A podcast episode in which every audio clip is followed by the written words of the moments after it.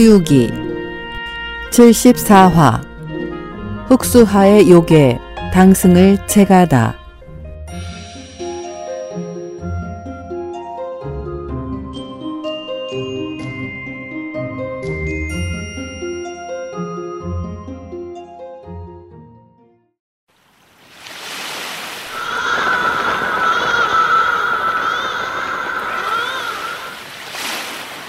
겹겹이 넘실거리는 강물 까마귀떼가 퍼덕이는 듯 소용돌이쳐 먹물을 풀어 놓은 듯 싶구나. 물속엔 사람 그림자 하나 비치지 않고 사방을 둘러봐도 나무 같은 건 찾을 수가 없네. 세차게 흘러내리는 전리물길이 잿빛이구나. 짐승도 물 마시길 주저하며 새들도 날아 넘길 망설이네. 일행이 이야기를 주거니 받거니 걸음을 옮기는데 그들의 눈앞에 한 줄기의 검은 강물이 허공으로 솟구치며 도도하게 흐르고 있었습니다.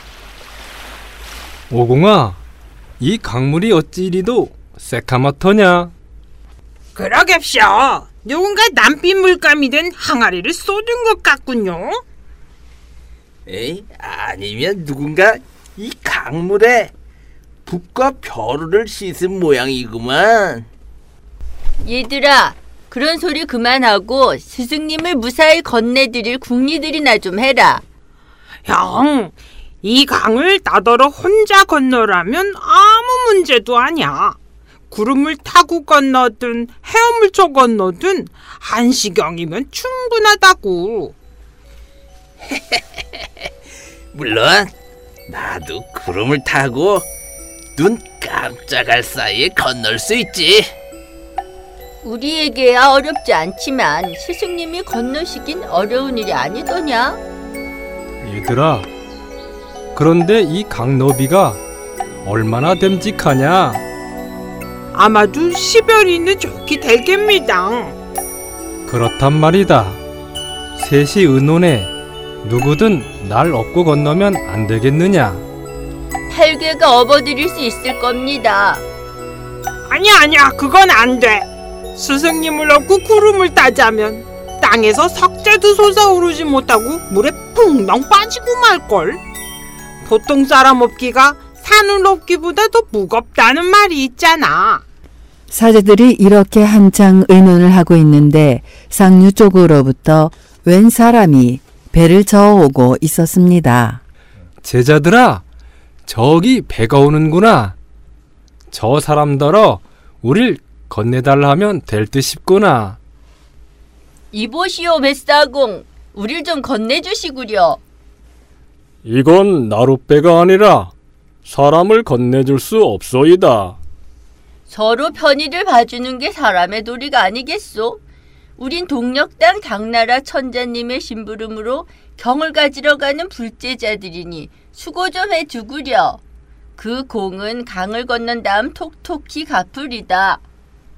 허, 스님들, 이 배는 너무 작아. 여러분을 한꺼번에 태울 수는 없습니다. 그 배는 아름드리 통나무를 후벼 파서 만든 것으로 겨우 두 사람쯤 비집고 들어가 앉을 수 있을 정도였습니다. 음, 하는 수 없군. 나눠서 타고 건너도록 하지 뭐. 얘야 오정아, 넌 큰 형님과 함께 잠시 남아서 짐과 말을 지키고 있거라. 내 스승님을 모시고 건넌 뒤에 다시 와 건너가기로 하자. 큰 형은 혼자 뛰어 건너도 될 테니 말이다. 그래, 내 말이 옳다. 팔개는 삼장을 부축해 배에 올라타고 사공이 사대를 쥐고 언덕을 떠밀자 배는 강심을 향해 미끄러져 나가기 시작했습니다.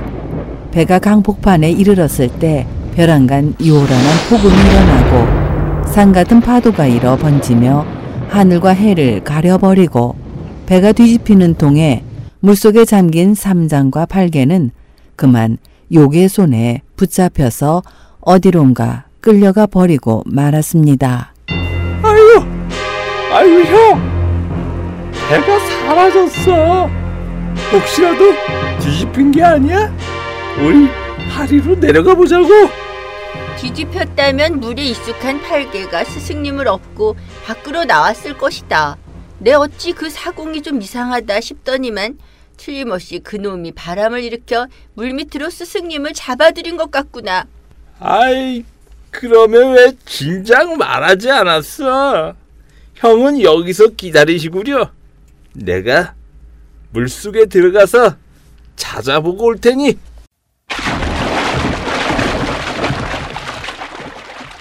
오정은 펜삼을 벗고 팔다리를 가뿐하게 차린 다음 보장을 휘두르며 물속으로 뛰어들었습니다. 한참 파도를 헤치며 나아가자 벼랑간 사람 말소리가 들려와 몸을 숨기고 살펴보니 한 채의 정자 문 위에 형양욕 흑수화 신부란 글자가 큼직하게 쓰여 있었습니다. 때마침 요괴가 상자에 올라앉아 말을 하고 있었습니다. 하하하. 지금껏 했던 내 고생이 드디어 결실을 맺는가 보다. 이 당승의 고기를 먹게 되면 불로 장생하게 되는 거라지. 얘들아, 어서 소틀 내다 걸고 두 중놈들을 통째로 찌도록 해라. 그리고 둘째 외삼촌을 청해 생신 축하를 앞당겨 해드리도록 하자. 그 말을 들은 오정은 치밀어 오르는 분을 누를 수 없어 보장을 들어 문을 마구 두들겨 댔습니다. 이, 이 요괴놈아! 냉큼 우리 스승님과 발개 형님을 내놓아라! 아니, 어떤 놈이 감히 내 집 문을 두드리고 있느냐? 이 무지막지한 요괴놈아! 어찌 요사한 꾀로 우리 스승님을 채워갔느냐? 빨리 되돌려주라! 그러면 내 놈의 목숨만은 살려주마! 어, 이놈이 죽고 싶어. 몸살이 났는가? 내 지금 가마에 쪄 손님 대접을 할 생각인데, 넌 이리와 승부나 겨뤄보자. 내가 날 이기면 내 스승을 돌려줄 테고, 그렇지 않으면 너 또한 쪄먹어버릴 테니, 서천으로 갈 생각은 아예 하지도 말거라. 오정은 벼락같이 화를 내며 보장을 들어 요괴의 정수리를 힘껏 내리쳤습니다. 그러자 요괴도 강철 채찍을 들고 맞받아 나서며 혈투를 벌였습니다. 그야말로 막상막하. 흑수화의 요괴는 당승의 고기를 먹고 싶어 안달이 나서 입맛을 쩝쩝 다시고 있는 중이며 오정은 영수보전밖에 전궁에서 살았던 지난날의 신선으로서 불쌍한 당승의 목숨을 보호하려 안간힘을 쓰고 있습니다. 오정과 요괴는 삼십합을 쌓아도 좀처럼 승부가 나지 않았습니다. 내 힘으로는 이놈을 이겨낼 수가 없겠구나. 밖으로 유인해서 사형의 도움을 받아야겠다. 오정은 일부러 빈 구석을 보이다 슬쩍 보장을 끌고 뺑소니 쳤습니다. 그러나 영리한 요괴는 뒤쫓아올 기색을 전혀 보이지 않았습니다. 싸우기 싫거든 돌아가거라. 난 내 따위 놈과 상대하고 있을 겨를이 없어. 난 가서 청첩이나 내야겠다.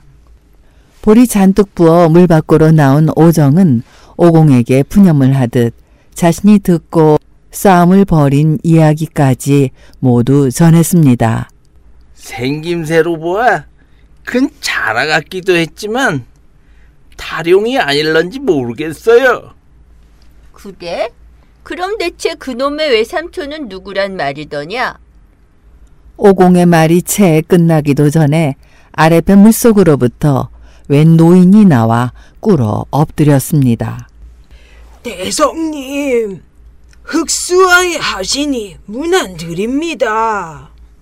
넌 아까 사공으로 둔갑했던 그 요괴 놈이 아니냐?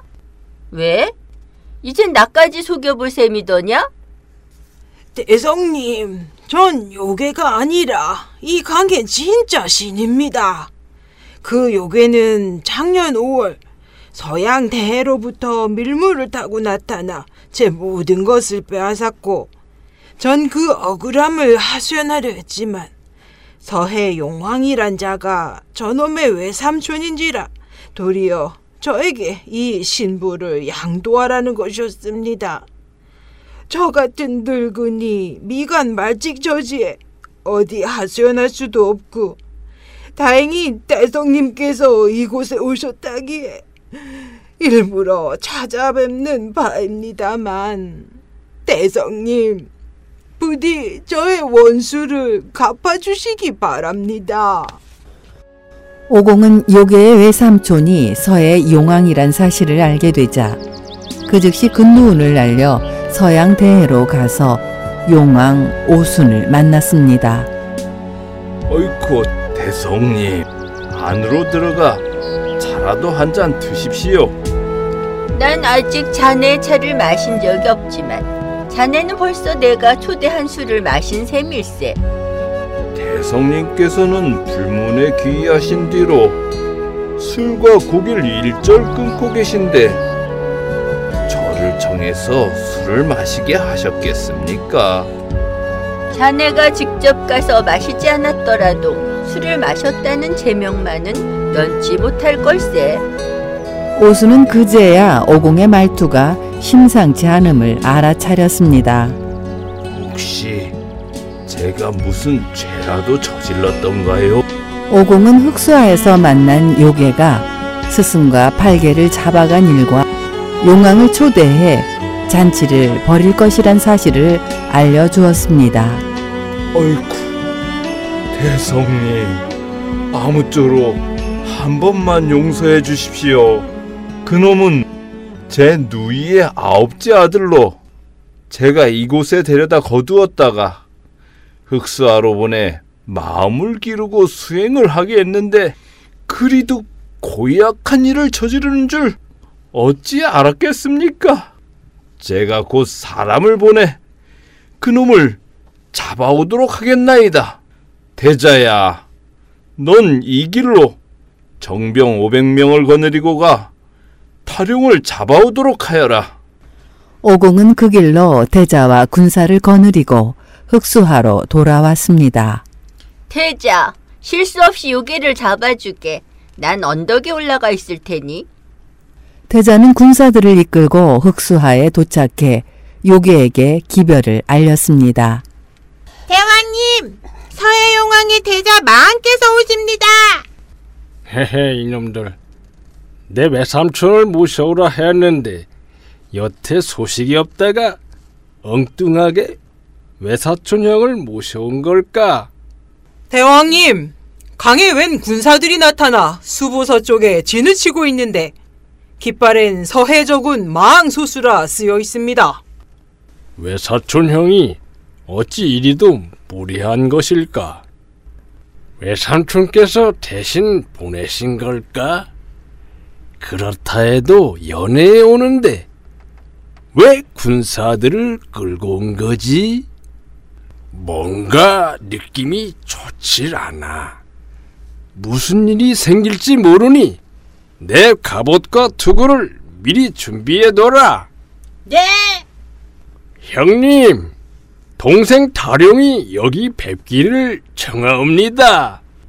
금빛 투구를 머리에 쓰고 번쩍거리는 보석띠를 허리에 두르고 삼각 철편을 손에 든 태자가 영문 밖으로 나왔습니다. 넌 외삼촌을 무슨 일로 정한 것이더냐? 제가 지금껏 외삼촌 덕에 살 수 있게 되었는데 아직 그 은혜를 갚지 못했었지요.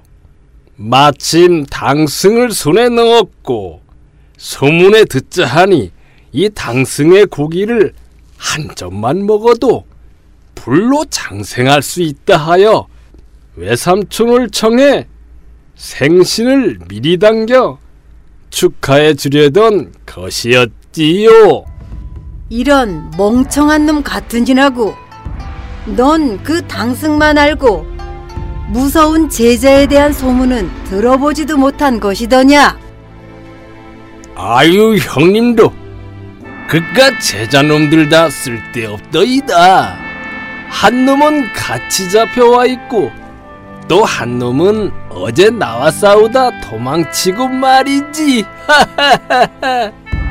또 한 명의 수제자 제천 대성이 계시는데 그것도 모른 채 일을 저지른 게냐?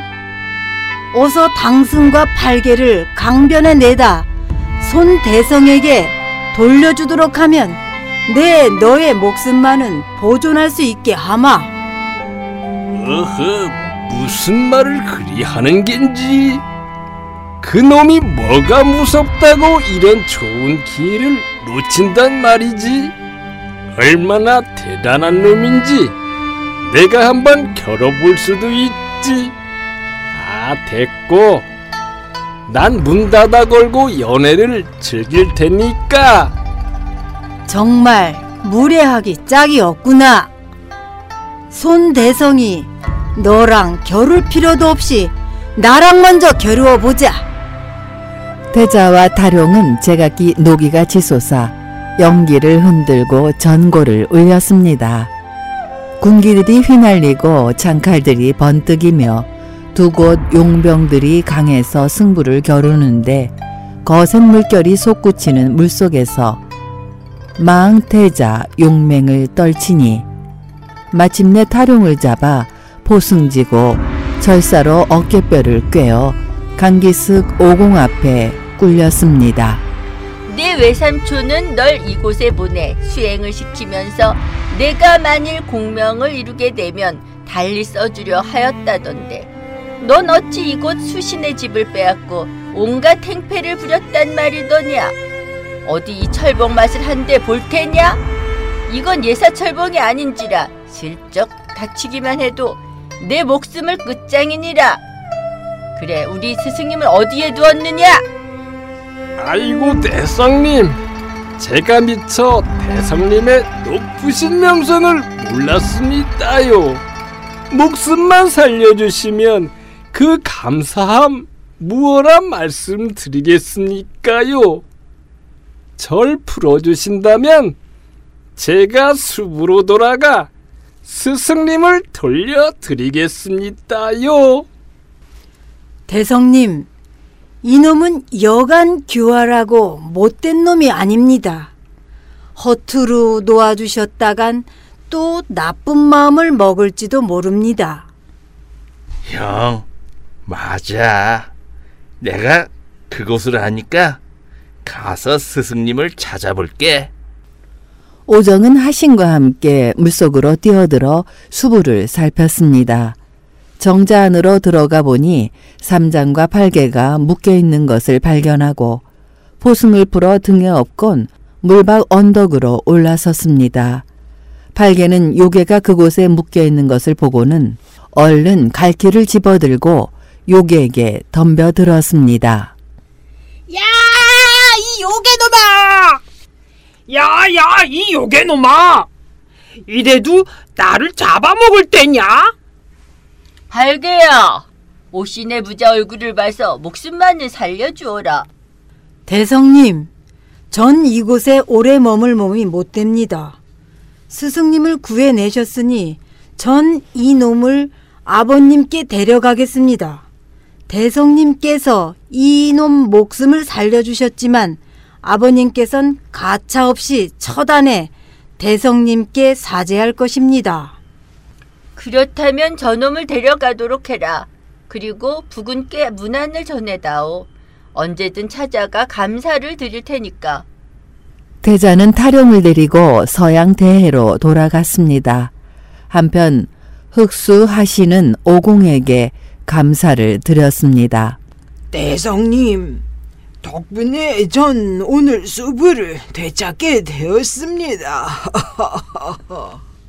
얘야 오공아 그나저나 이 강을 어찌 건너겠느냐 장로님, 걱정 마시고 어서 말을 타십시오. 제가 길을 열어 건너드리겠습니다. 하신이 물막이 법으로 상류의 물을 가로막자 얼마 안 있어 하류의 물이 말라들며 한 가닥 큰 길이 나왔습니다. 선승이 구조되어 서역으로 향하니 물결 없이 길을 열어 흑하를 건너네. 얼마 후 서쪽 기슭에 닿은 일행은 하신에게 고맙단 말을 남기고 계속 서쪽을 향해 길을 떠났습니다. 그들은 또 누구를 만나게 될까요? 다음 시간을 기대해 주세요.